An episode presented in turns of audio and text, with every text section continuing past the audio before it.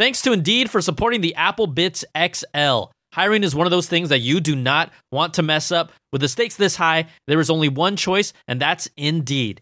Get started right now with a free $75 credit to upgrade your job post at Indeed.com slash Applebitz. Offer valid through March 31st. Terms and conditions apply. Also, thanks to Amazon Pharmacy for supporting the podcast as well. Amazon Pharmacy makes it easy to order your prescriptions and have them delivered straight to your door. Amazon Prime members can save on prescription medication when not using insurance and get free two-day delivery. Learn more at amazon.com slash applebitz. All right, everybody, let's get to the show. Ah, ah. What's up? What's up? What's up, everybody? Welcome to the show. It's the Apple Bitz XL. Brian Tong here, aka BTZ, aka your host, doing the most for everything good and bad inside the world of Apple. Welcome to everyone who is new to the show. This is the podcast, kind of the weekly wrap up of all the big things that happen inside and kind of outside the Apple world and the greater tech world at large. Also, this show is because of you all, and you are a big part of it. So I always encourage you to call in. All you got to do is record a voice memo, any kind of audio recording on your phone, on your laptop, whatever platform. Apple Bitz Show at gmail.com. That's Apple Bitz with a Z. We got six calls for this episode. I love it. And you all add so much flavor to the show. So continue to do that. And uh, really excited to get to those calls later in the show. And this show is brought to you by you. Patreon.com slash Brian Tong is how many of you have supported this podcast and have allowed me to keep on doing it. It starts at $2 per month, goes to $5 per month, which is like a cup of coffee, 10, 25, and the $100 platinum level. All these different levels have rewards at different levels. You get early access to my content and a completely ad free version of the show. What you're hearing now, you hear none of that. This is a weekly show. We've continued to put out a show every week, interviews, guests, and all the latest good stuff. It's just fun to talk about. So patreon.com slash Brian Tong is how you support the show. All right, let's get in this. And I'm to lead with this story because this is kind of, there's not any major Apple news this week, just kind of some nuggets here and there, some rumors here and there, some of them that you've probably heard before. But this story just recently dropped and it's an intriguing one. It's almost directly related to us because Apple just accused a former employee of stealing trade secrets and leaking them to the media. The is is isn't aren't one of the reasons why I am able to do what I do and why you are able to enjoy and participate in it is because people leak things. Well, this gets pretty nitty gritty. So check this out. Um, this is kind of summarized by Mac Rumors and others. But Apple, they actually filed a lawsuit today, which at the time of this recording is Thursday on March the 11th. So they filed a lawsuit against a gentleman named Simon Lancaster. Now, he's a former employee who allegedly used his position within the company to steal sensitive trade secret information. But on top of that, he then leaked that to a journalist and then had that information published in multiple rumor articles. Now, he has worked with Apple as an advanced materials lead and product design architect until November the 1st of 2019. Now, according to this report and according to this lawsuit, Mr. Simon Lancaster worked at Apple for more than a decade and he used his senior status to attend some of these internal meetings and also it gave them the ability to access documents that Apple says were uh, in the lawsuit outside the scope of his job responsibilities. So some of these details that he obtained by being able to access the documents and go to these internal meetings were then published in media articles where they would cite a source. I feel like sometimes now these days we don't even hear a, a source anymore. People just spit out what they know. A friend of a friend or a made up friend told them this. So here's also where it gets nasty. In exchange for the leaked information that Lancaster gave out, he asked the specific media person that he was in contact with for favors, such as providing favorable, favorable coverage of a startup company that Lancaster himself invested in. So we have an Apple employee for 10 years getting access to higher level information that was then leaked to the media. But in exchange for that favor, that media member or media outlet that was associated with that person, he wanted favorable coverage of a startup company that he invested in. Can you say scandal? I mean, this is this is this is dirty, y'all. Who's bad? Simon Simon Lancaster that boy is bad. Now, again, these leaks, at least his employment stopped November 1st of 2019. But because of that, he still had additional information that rolled out deeper into the future. Right? So, according to the report, he began leaking actual details to the media his media contact, which they do not state in here, on November the 29th of 2018 um, and then obviously that lasted for at least a year. They say he deepened his relationship with that media correspondent that he was speaking to. Um, and he communicated about specific Apple trade secrets and also took specific te- steps to find more information, like attending some of these meetings that technically he had access to, but technically he didn't have to be involved in. He also some of the information that Lancaster also shared include details of unreleased Apple hardware products, unannounced feature changes to existing hardware products, and future product announcements. So look, we we get to pontificate, look that up. It's not is it an SAT word? That might be an SAT word. But we got to talk about all this stuff and have fun with it. And there are people that choose to put their jobs on the line. Some people have, you know, this is what Apple should be doing, trying to stop the leaks. And I think by making this very public, it might be kind of a warning sign for other people to maybe to tighten up a little bit. There's a, a long running joke. I feel like it was at least five years ago, is, is early in Tim Cook's regime, where he said, We're going to double down on secrecy. And then all of a sudden, more leaks than ever just started flowing from Apple. It was almost like a challenge, but it is really, you know, it's really hard to control this. People at multiple levels, from the factory level, from the supply chain level, from internally in Apple, they have phones. They have the ability to take pictures. They have the ability to communicate and send these things. And, and a, a post by someone that no one knows on Chinese uh, microblogging site Weibo can take off and become the image that represents what we what is a future product. It, the the world is so much smaller because of our phones and the way that we can access and all kind of contribute to storytelling for good or for worse. Now, Apple is seeking damages that were incurred as the result of the trade secrets that Lancaster stole. There is no monetary number associated with that. Um, but look, we are lucky to be able to talk about this stuff. I will say it definitely spoils some of the excitement. And the reality is that there's people that are working at Apple that have worked years and years and years of their life to come up with some amazing stuff to surprise people. You know, they enjoy what they do. I mean, for the most part, I'm not speaking for everyone, but I, I know most people over there do enjoy what they do. And when something like that gets leaked out, it, it can suck some of the joy out. I mean, we as users, as tech fans, as Apple fans, we get excited more when um, there's a feature that gets announced that we never heard about, right?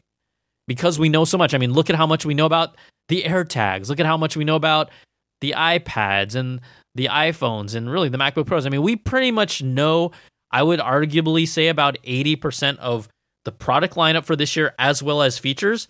I think quite honestly the most mysterious product right now is um, the Apple Watch out of the kind of known flagship uh, commodities we've heard things about Apple Watch, but we haven't.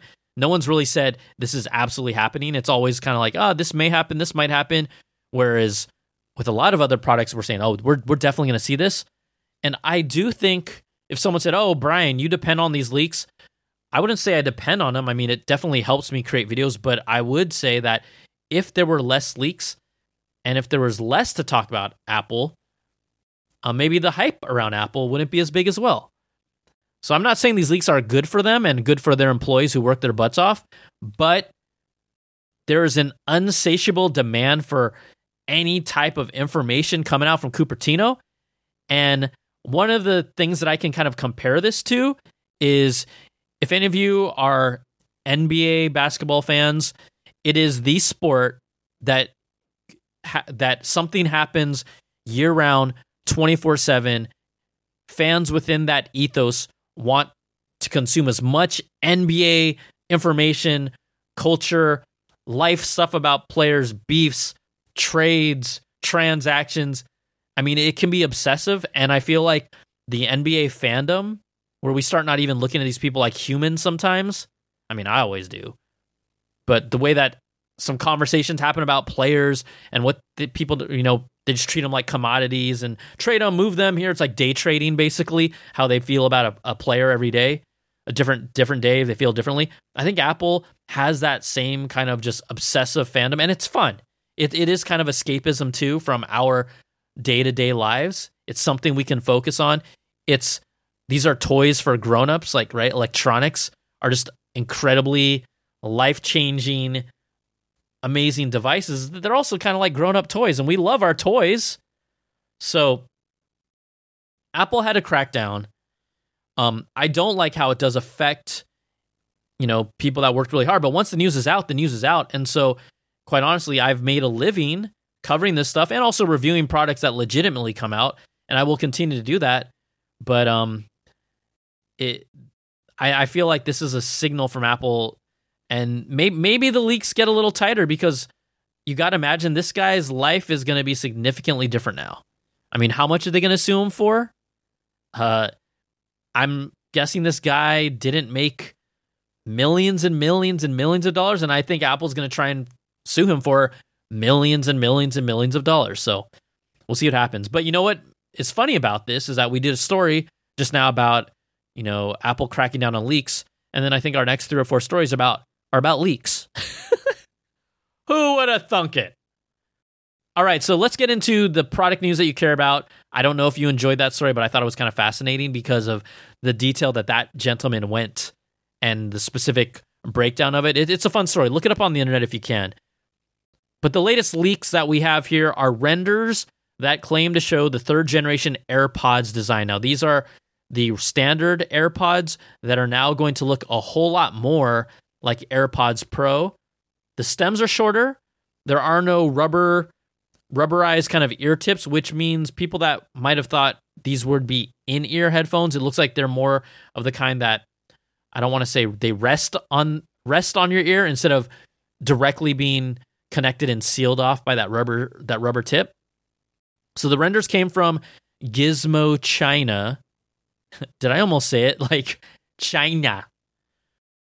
But we're expecting to potentially see these new AirPods sometime maybe by the end of March. I mean, there's been a rumored March 23rd event or at least Apple product announcement that's been thrown out there. Uh, recently, another Chinese leaker reported that Apple will also be holding the event on uh, March 23rd. That's in addition to what Jon Prosser reported. So now we kind of have two sources that are saying March 23rd, we'll see some kind of announcement. Some kind of announcement. If it's a big presentation from Apple, we pr- press will probably find out about it next week. But if we don't hear anything, maybe it just ends up being a, a website thing. But with a shorter stem, these really, I mean, it gets a little confusing. They start really looking like AirPods Pro without the rubber tips. The thinking is that they also will not have noise canceling. So, you know, they'll still have the H1 chip. Maybe, maybe they don't offer spatial sound for these. To me, uh, handoff between devices and spatial sound should just be standard features on AirPods moving forward. But the renders pretty much you can't see them, but I'm telling you, over this podcast, they just look like AirPods Pro without the uh, rubber tips.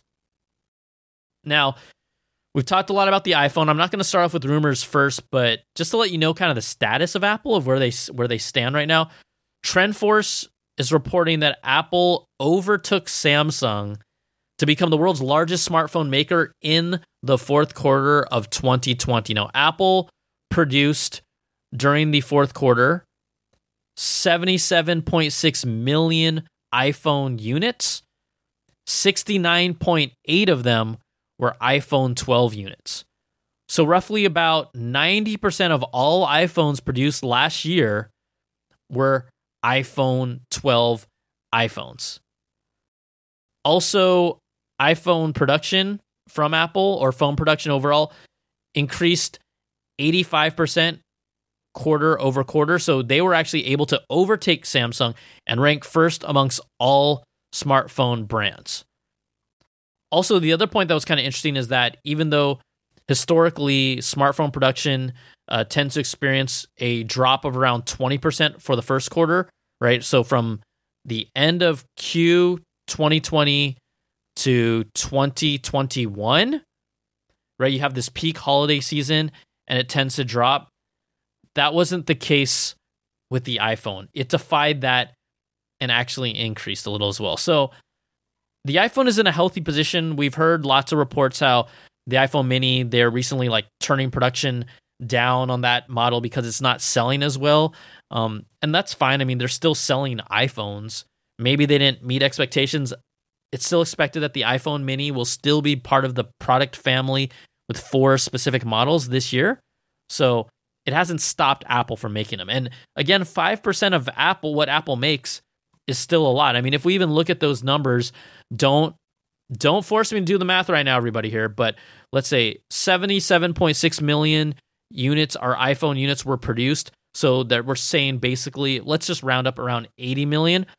So 5% of that was roughly around a little under 4 million iPhones. Maybe we're saying around 3.5, 3.2 million iPhones uh, were iPhone 12 minis.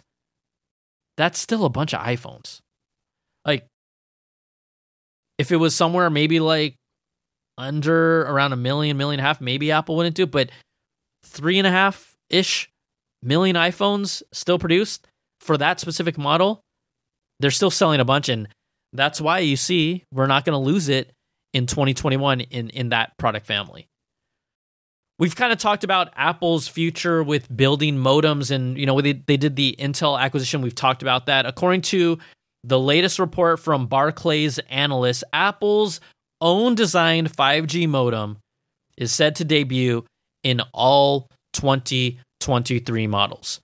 Now, the expectation is they would absolutely use Snapdragon's new uh, X60 modem in this year's 2021 iPhones, and then followed by that, they would most likely use Qualcomm Snapdragon X65 modems in the 2022 iPhones. We talked about this, I think, like a couple episodes ago. So the expectation is that 2023 okay, if they had to, they could still rely on Qualcomm again to provide those modems. But thinking and all signs point to Apple finally putting in their own 5G modems designed in house by them in 2023.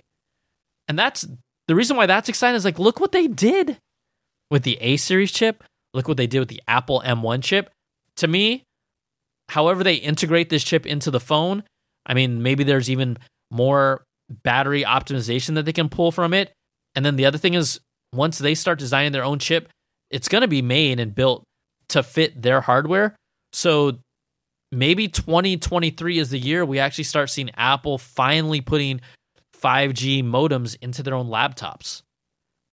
You know, it wouldn't make sense for them to all of a sudden just jump in and go, oh, Qualcomm, we're going to put 5G modems in our laptop, your 5G modems, and then just end the contract. I mean, they could, quite honestly, for users. I don't really care if it's a Qualcomm modem or an Apple modem until Apple, you know, shows us any major benefits. I'd ideally, just as an option, as a feature, I'd like to see 5G in Apple laptops even this year because, look, people keep their laptops for at least, I would argue, most people at least two to three years. I mean, you got some people that always upgrade every year. That's fine, but they're the exception. That that's not normal. But I would like to see 5G modems in in uh, Apple laptops hardware. Also, this kind of quick little nugget, um, in case you didn't see this or know this. So we have iOS 14.5. They've been releasing a bunch of the betas and whatnot. And Apple's making this little minor change to how users can sign up for podcasts now because in the past, I mean, historically, it's always said subscribe, right? You've heard it. Subscribe to the podcast. I mean, I even I said subscribe to my podcast, subscribe to my YouTubes, whatever's. So they're now changing the wording here because they say that it is they've found according to even highlighted by a pod outlet Podnews that the word subscribe could potentially mislead some users to believe that by hitting subscribe that it would cost money to listen to. And this is one of those things that you never think about. And I'm like, damn. I could totally see someone like my mom or someone who's new to podcasts and someone says, "Hey, you should s- sign up for these podcasts." And they see subscribe and they're like, "I'm not going to pay for that." And so they're now changing it where it doesn't even say subscribe. If you search for a podcast in iOS 14.5, uh, instead of the word subscribe, it'll just say latest episode with a play button. And then once you play it, it'll basically give you the option to follow it, not subscribe. So don't use the word subscribe anymore if it if it's not if it's free, follow. Follow my channel. Follow my podcast. I mean, I guess that sounds all right. Yeah! I'm good with that. All right, just another follow up. Another report coming out from Digitimes claims that the 12.9 inch iPad Pro with mini LED display will launch as soon as late March. I mean, we've heard this a bunch, so I'm just kind of again throwing out another reinforcer, faster A14X chip, support for 5G networks, and mini LED appear to be the big changes in this new iPad. You know, we already have the dual camera lens on it and the LiDAR sensor. So, mini LED, I know it's going to look better. I know it's going to look better. I, part of me says, I still would tell most people that they're probably better off with a cheaper iPad unless it looks so good and unless the battery optimization is so much better on this year's crop of iPads. Like, part of me says I'm probably going to be fine with my iPad Pro third generation from 2018, late 2018. But if it, they're changing the whole screen tech, I'm I'm I'm going to go for it. As a tech fan, I'm going to go for it. But I think most people probably don't, and I would probably be just as happy. Also, other kind of software tweaks, things that are important for creators. If you use Adobe Photoshop, Adobe officially announced this week that their Adobe Photoshop app, which had been toying around in beta uh, with Apple M1 machines, so that would be the Mac Mini, the MacBook Air, and the current 13 inch MacBook Pro. Photoshop will now run natively on M1 Macs. So this is the entire Photoshop. Um, and so you'll be able to have faster performance with filters, effects, and overall a boost in performance. And that's according directly from Adobe. So Photoshop fans, look, I'm waiting for Premiere. I know some people are like, Brian, why are you using Premiere? You should be using Final Cut Pro. And I've just learned on Premiere and I'm efficient on it right now. And I even know the Final Cut Pro renders real time, resulting in a faster export. But I still enjoy using Premiere right now. So I do really think what it might take for me to jump over is if for some reason they put Final Cut Pro, whatever that looks like on an iPad Pro, and maybe I start using it mobilely more. That that would probably tilt me, tip the scales for me to say, okay, I'm going to jump over, but we'll see.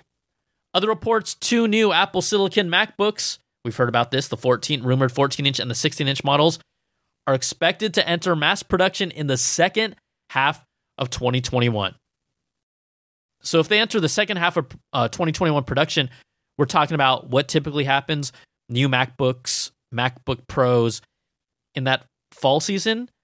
They used to do it like right before back to school, but lately we've seen it even later than that, even with speed bumps.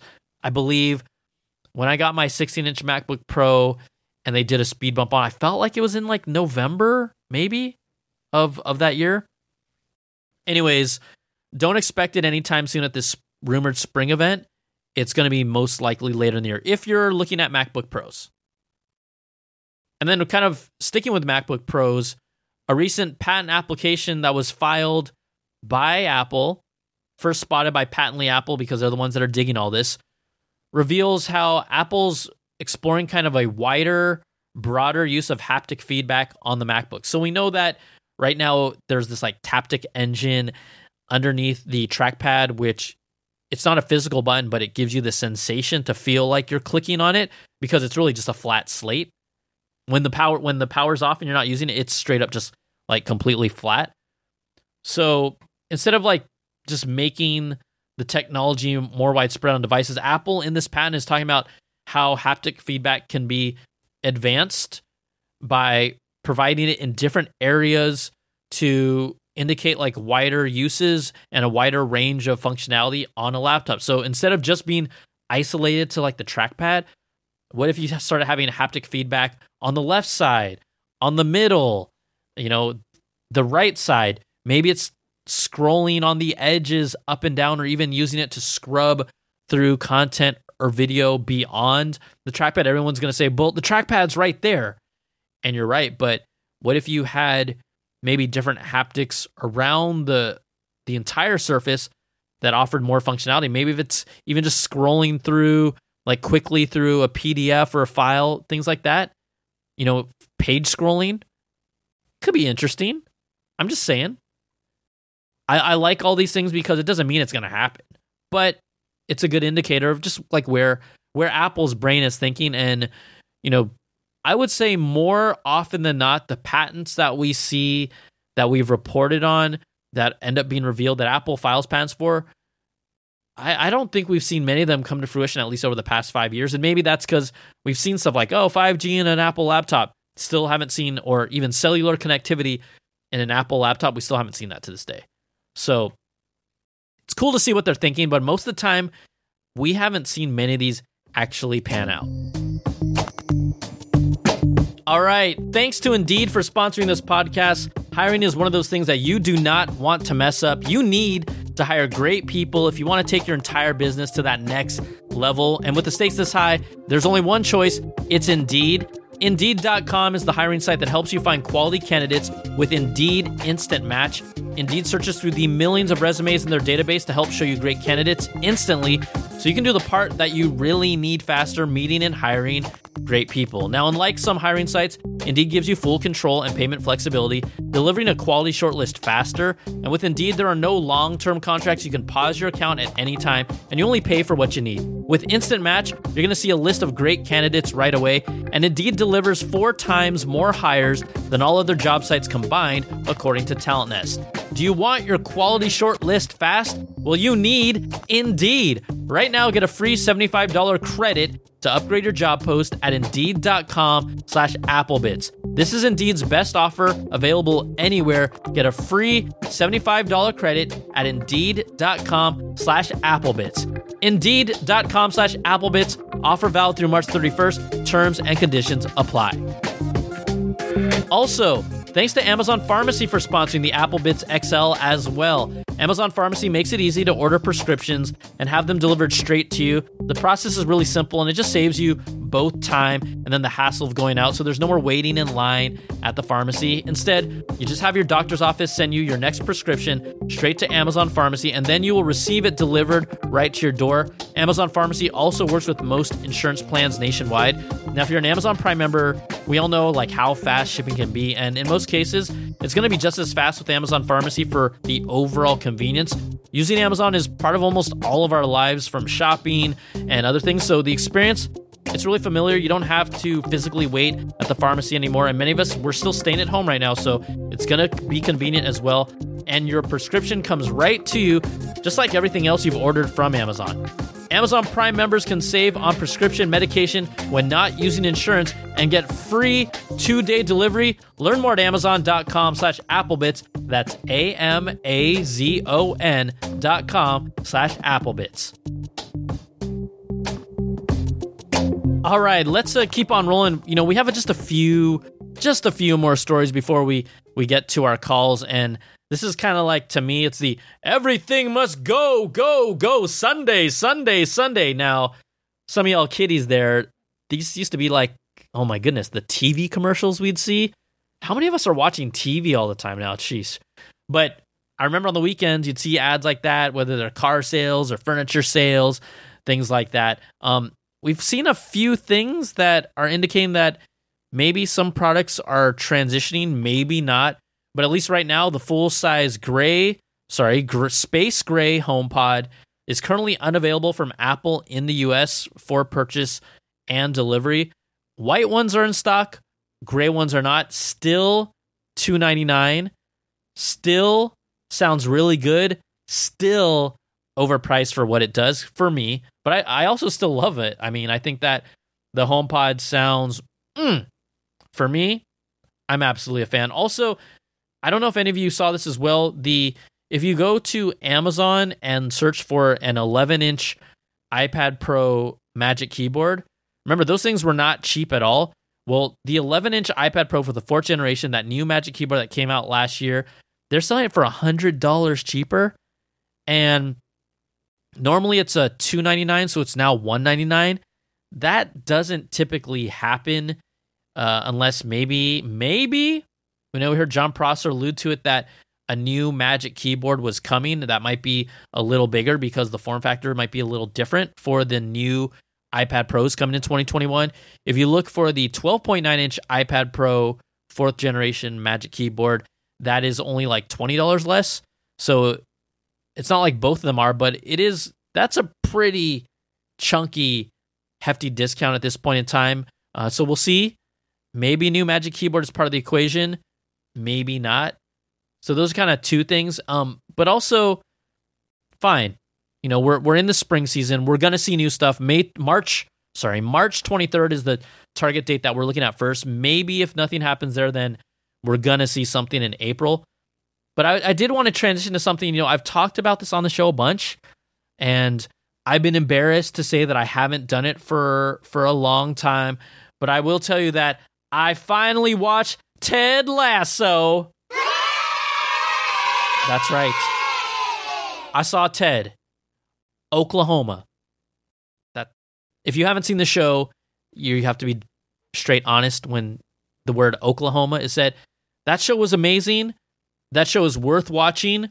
That is a show.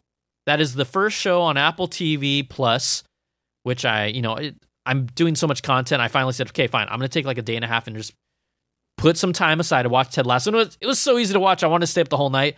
But that is one of those shows that really would make me say, okay, I'm gonna, I'm going to come back to Apple TV Plus.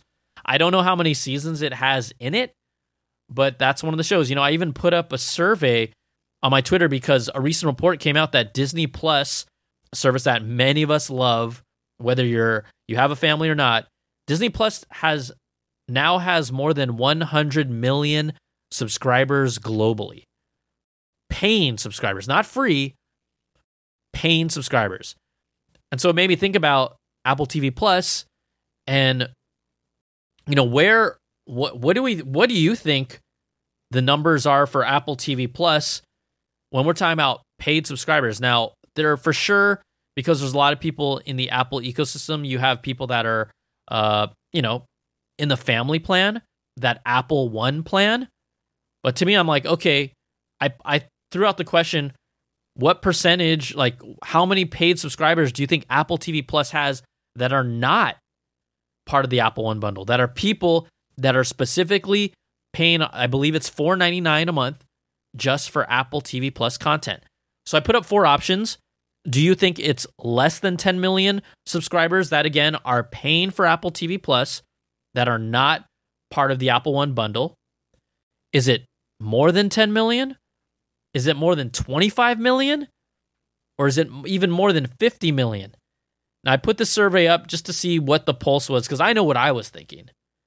And 72% of respondents, which had about we had about 500 votes on this, said they believe less than 10 million people are paid subscribers for Apple TV Plus. And I totally agree with that. I 100% agree with that. Um, and these are people that are also not part of the Apple One bundle. I think that goes up somewhat, but even I'm actually really curious how many people are paid subscribers of the Apple One bundle. Because I'm going to throw it out there. I mean, knowing how many Apple users there are, I don't even know if that hits 25 million just for paid subscribers of the Apple One bundle. Maybe I'm super underestimating it. Hey, I, we'd love if Apple told us, but Apple doesn't give us these numbers. But the majority of people, 72.2%, believe that paid subscribers solely for Apple TV Plus is less than 10 million. And it might be pretty low purely because we're still watching it for free. It's been over a year later. Apple's still giving it to us for free. 16.2% said 10 million plus people are paying for Apple TV Plus uh, exclusively. 25 uh 6.7% said 25 million plus people are paying for it exclusively. And then the smallest number, 4.9% of people believed that 50 million plus people are paying for Apple TV Plus. I'm pretty sure we don't I don't know. I'm not trying to undersell, but I don't even know if we have 50 million people paying for the Apple One bundle. I'd be curious, but you know, I love hearing from y'all. I would love to hear how many of you actually are. I, I feel like when I ask a specific question like this, most people say, I will call and say, I'm paying for Apple One bundle. I'd like to hear if you are or not. And then maybe ask the question that you want to you want to ask. Record a voice memo, applebitzshow at gmail.com. That's applebitzshow with a Z. And then just first of all, let me know if you are an Apple TV Plus or Apple One bundle paying subscriber or not. And then get your comments or questions. But Disney Plus is at 100 million plus subscribers globally. That's insane. I mean, that's a damn impressive number. And look, Falcon Winter Soldier coming up soon. What, in a few days?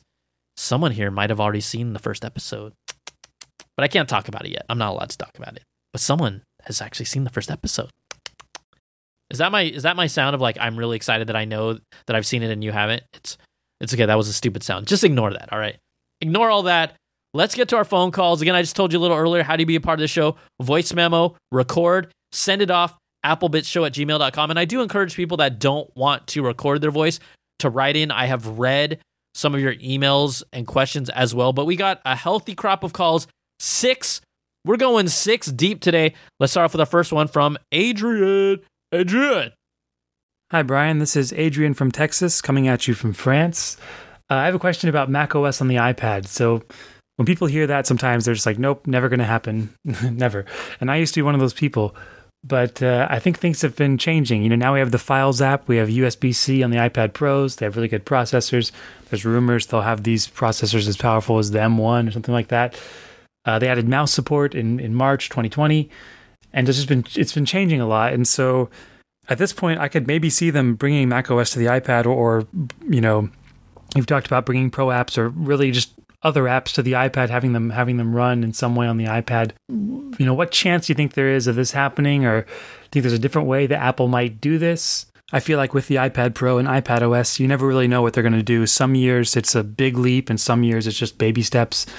So, what do you think? What do you think they could do this year if they if they make a big leap? You know, how might they do this, or if they just add something small? What do you think that might be? So, thanks. Have a good day. See ya. Or as folks say around these parts, au revoir. Au revoir. Well, thank you, Adrien. Adrien.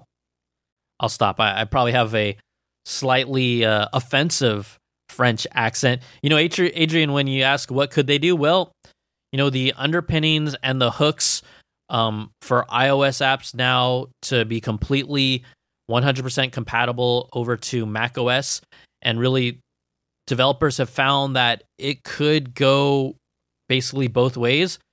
Technically, Apple could bring their apps over, but it is a different experience. And so I think if they did it, depending on which direction they want to go, it would have to come in some different shape, size, shape, or form. You know, Mac OS is looking more like iOS every day. We saw it even when I talked to the uh, product manager for Mac OS and iOS. He said it, although he didn't give us any insight into how they're thinking. All we have to do is look at the shape of the icons, how Mac OS feels like it can be touched, and maybe it comes to the iPad. Maybe I'm not saying they're going to do this. Maybe Apple brings it to their own. Maybe Apple actually does put a freaking touchscreen in one of their MacBooks or MacBook Pros. They only have to do it in one just to see how people respond. And maybe we see that. But they could do whatever they want until they do anything. I just don't know what direction they're going to go to. We got another call here that kind of piggybacks on some of your thinking. So I'm going to get to that and kind of close the circle of this question from Edron. Here we have Jordan. Hey, Brian. Jordan from Columbus here, calling in about the Final Cut Pro on the iPad rumors again. I was kind of thinking to myself, I wonder how much use I would give it because I just like the the multi-window support and the file management a little bit better on Mac OS and find it a little bit easier to use. But I have to imagine Final Cut on the iPad would be a really cool I guess away from my other computer kind of thing. I don't know. Uh, I was wondering what your thoughts would be on it. Thanks. Bye. Well, thank you, Jordan. And to piggyback off Adrian, I swear I'm gonna stop it. I swear, no more. Crushing it, no more. Um, so Jordan, here's for me. I think that they could learn a lot from what Photoshop did. So Photoshop is on the iPad. Photoshop has taken a lot of time to kind of evolve on the iPad. When they first released it, you could do kind of some basic stuff, um, masking, selection, move things around, import layers, and it was it wasn't at the point where I felt like I could mobily um, work on the iPad. And, the thing about it is that Photoshop pretty much completely rebuilt their app or made a different type of app that interacts with the iPad completely differently. It still doesn't have every single feature of um, the desktop version, but it has a whole lot more now. And for me, if I could do pretty much let's say you get to maybe like 80 to 90% of um, what I can do on a desktop on this iPad, the reality to me is that if I had a, you know, the iPad works with mouse control now. If I had an iPad and Final Cut Pro on this, I'm pretty sure I could pretty much 99% do what I do in Premiere. And the fact that maybe there's instances where I'm on the go and I'm not trying to make a full on review video, but maybe I'm trying to do like a vlog or and I still want to add a little spice to it. And maybe it's just like a, a first impression of something. If I and I know LumaFusion is out there, but if I want to stick in that ecosystem that's super optimized, Apple would need to make a version of Final Cut Pro X that may be slightly different and catered towards the functionality of the iPad Pro, but I would totally use it. And if they can do something like that, then I would use it. If Premiere from their learnings from Photoshop did the same thing and maybe tweaked Premiere and put it on the iPad Pro, then I would use it as well. So I don't see it as like a direct port in any way, shape, or form. I mean, technically they could do that, but I think that it would be a semi evolved version of the app, and that takes time. So I'm not rushing these developers, but it has been like five years since the iPad Pro came out, and we still haven't seen any piece of professional software from Apple on their pro product. Uh, so that's what I want to see. And I do believe they can do it. It's just a matter of when they're going to put it out there. And and Photoshop, man, as because it feels like a year has we've lost a year. I guess Photoshop for the iPad has been out now for over almost three years now. It might be two and a half or so, maybe even longer if my brain serves me right or incorrectly. So that took a long time for it to even to get to a suitable point, but I, I really enjoyed using it when I have but I have not gotten to the point where I'm making stills on the road on Photoshop on my iPad Pro, but I'd like to. I think it just, no matter what, having options and versatility is never a bad thing. Um, and these companies are multi billion dollar companies that can do that in, in a way specifically to serve and lock in their users even more into their ecosystem. So I think it's it can only be a good thing. So that's how I envision maybe they would do it. It wouldn't be a direct port, but it'd be slightly tweaked specifically to um, take advantage of what the device has to offer with the touchscreen and a pencil and stylus, and maybe there's different ways to navigate and use it. All right, next call from a man, Chris. Brian, this is Chris in North Cackalack. Just a comment about um, Apple iPhones losing their ports, perhaps. Um, with the advent of Apple CarPlay, I just don't see that happening because from what I understand, CarPlay relies on that physical port connection. So if Apple does remove the port, they're going to lose a lot of people because people rely on that CarPlay connection. What do you think about that? Thanks. All right, Chris. So, you know, this is funny because you brought up something that I first thought, um, and I didn't think about it. And I'm, look, we know plenty of cars, and people don't change out their cars every two or three years. like most people don't. But initially, I'd used CarPlay, and yeah, right, right, you're connecting it through the Lightning connector. But now, more and more, um, most cars you just connect to CarPlay via Bluetooth. Now, if Apple was to get rid of that port on the bottom, it would it would obviously kill all those users that are using CarPlay. Now, what I would say and what I think is that whenever they do remove that port, I think the thinking is that most people, let's say they they're probably they're most likely going to keep the port this year. Now there are rumblings, again, this is all conjecture that maybe Apple jumps up to they don't do USB-C at all and they jump to a portless iPhone and if they did we're maybe looking at more like 2023 or so. So if we're saying another 2 years, 3 years, by that time, I think feel like a majority of car owners that are using CarPlay already, maybe they graduate a little bit, or maybe they keep their earlier phone just to serve as a CarPlay item. That's fine too. But I think, in, let's say you take out the port in three or four years, I think most cars are going to be Bluetooth equipped, or CarPlay is going to be ready to roll and more com- and compatible on a majority of cars that are out there. That it won't have as big of a, a negative effect as maybe it would have if you took the port out today. So that's where my thinking is.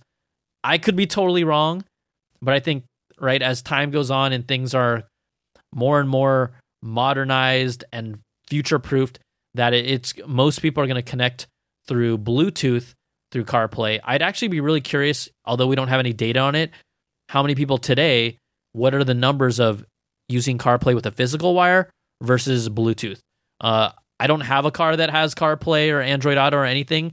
So I use Bluetooth when I go back to the Bay Area, visit my parents, and when I drive my mom's car, drive my mama's car, because obviously I don't have a car to get around when I'm there. That's when I use CarPlay. And it's all wireless, completely Bluetooth. So we'll see. All right, next up, Scott. Oh, hold on. Wrong. We got our friend Chance who's calling. This is Going to be helpful for you all. May not be specifically Apple related, but I, I think it's going to be helpful. Brian Tong. Hi, this is Chance from Houston, and I've got a really quick question for you. I know you dabble in sound and sound bars and the whole Atmos thing, and I need your help. I have a small apartment. We're talking about total of 700 square feet total, and I am looking for something that can handle Atmos but also is a you know a pretty good value. Um, I was looking at doing the stereo pair of HomePods for about 500 bucks. I can find a few of them used or on sale, and I thought this might be the way to go because I was comparing it to some of the Sony Atmos soundbars, and for less money, it seems like for the space, the HomePods might actually be a better deal. I'm looking to stay under 500 bucks. So, do you have any suggestions or am I on the right track? Let me know. Thank you. All right, Chance. Um, I do have some suggestions, and I think this will help people as well. Now, first of all, um, Dolby Atmos. I'm I've been talking about this for years, and I'm I'm glad to see it's now becoming like a mainstream thing, or it's in the the heads of a lot of tech fans now. But part of one of the things that helps Dolby Atmos is actually having space, meaning the sound can to it kind of creates this feeling of a volume of space. But if you're in a tighter tighter spot, you may not be able to take it may not sound as quote unquote as spacious, but that doesn't mean you can't do it. So first of all, thinking HomePods, two of them. Uh, for people that don't know, two of them together can support Dolby Atmos. But what I would say, if you have not purchased any HomePods at all, right? Even if you do, right now two HomePods is actually uh, two ninety nine each, so maybe you get them on sale. But right now that's basically six hundred dollars. So I I have some suggestions because I've done a bunch of this Dolby Atmos stuff. Because your overall apartment is only seven hundred square feet, you you really don't. I would not spend big money on a Dolby Atmos system. Now you said your target was under five hundred. Many Dolby Atmos for you, I'm thinking a soundbar and a subwoofer. And for me, it's key that you have a system with a subwoofer. I almost said sound woofer with a subwoofer to give you those deep bass tones. Even if it annoys your neighbors, I don't care. But even if you turn on a lower volume, it it makes the sound fuller. So, look, Sony has a system that's six hundred dollars. That's not within your five hundred dollar range, but they do. It's a three point one channel Dolby Atmos soundbar with uh with a subwoofer. It's called the HT G700. You can look at that. Samsung has a nice fine system as well. It's a called the Q70T, six hundred dollars. But where I would point you is Vizio, um, because when we did our soundbar test, Vizio's bang for buck. I mean, it sounded just as good as the soundbars that were like in the 700 900 dollar range and it, at the time i think the model that i was looking at was around i think it was like a 500 dollar one. And also because your room is smaller you don't need quite honestly you don't need to fill as much sound. So i would suggest you look into this. If you want to email me directly you can. But if you're really your entire apartment is only 700 square feet your living room well i'm going to guess is maybe living room kitchen area might be like 400 square feet or so maybe ish if we take away your bathroom and uh, bedroom. So look at something like the Vizio 36 inch 5.1.2. It's a soundbar and a subwoofer. I I really push you towards that direction. There's a $500 one that's $496 or if you can even look at the Vizio M series soundbar, it's 5.1 and that thing is 349. Like I'm saying, bro, don't even you don't even need to spend uh, $500 at all. Look at the Vizio M Series 5.1 home theater soundbar. It's 349 with the space that you have. It's going to be more than able to fill it out. So um, that's where I point you. Everyone listening, depending on your space, I think it, it matters. You don't need to get the biggest, baddest speaker system. Uh, if you live in a smaller area, you just don't. I mean, quite honestly, when I lived in a smaller apartment, um, Dolby Atmos Atmos wasn't out yet, but you know, I really wanted a 5.1 sound system and I and I got one. And if I could make that decision today, I would just get a soundbar and a subwoofer and save a lot of money and it would still sound really great. It's to sound great either way. So, hopefully that helps you. And I love when you guys and gals ask questions. I mean, I've always wanted the idea of like maybe starting a non Apple podcast, but I have so many things to do that unless I get help, I probably should just keep it cool for now. All right, let's go. Next uh, two calls. I asked some of you all for suggestions of what to do, so maybe this kind of piggybacks right into that. Hey, Brian, it's Scott. I wonder what you think of having some Android proponents come on your show sometime. You talked before about how you like to use devices and services from different companies who can sort of keep a perspective and not just be solely in the Apple bubble. So, what do you think about having people from, let's say, 9 to 5 Google or some other Android centric uh, programs on so you can discuss Apple versus Android on different hardware and software choices. Love your show, man. Thanks. Thanks for calling in, Scott. You know, I love the idea. Uh, I've always been debating of whether to do that on a separate podcast that's just about other tech topics. Um, because there's such kind of like a really specific geared podcast here where like honestly a lot of people are listening to this podcast. And so if i just change course in it i don't think that serves the purpose of this podcast.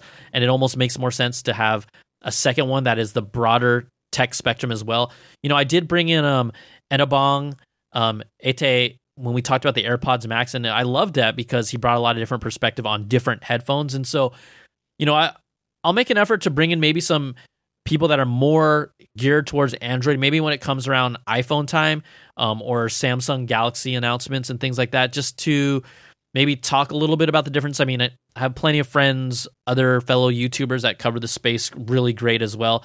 Um, so I think that's a great suggestion, and I will definitely uh, work on that for this year. So thanks, Scott. All right, next up, my man Burham. Hey, Brian, it's Burham here from Melbourne. Just finished listening to the latest podcast. Um, good news with the ECG feature coming to Australia. Um, this has been sort of long waited. Just keen to try it, see how it uh, sort of works out.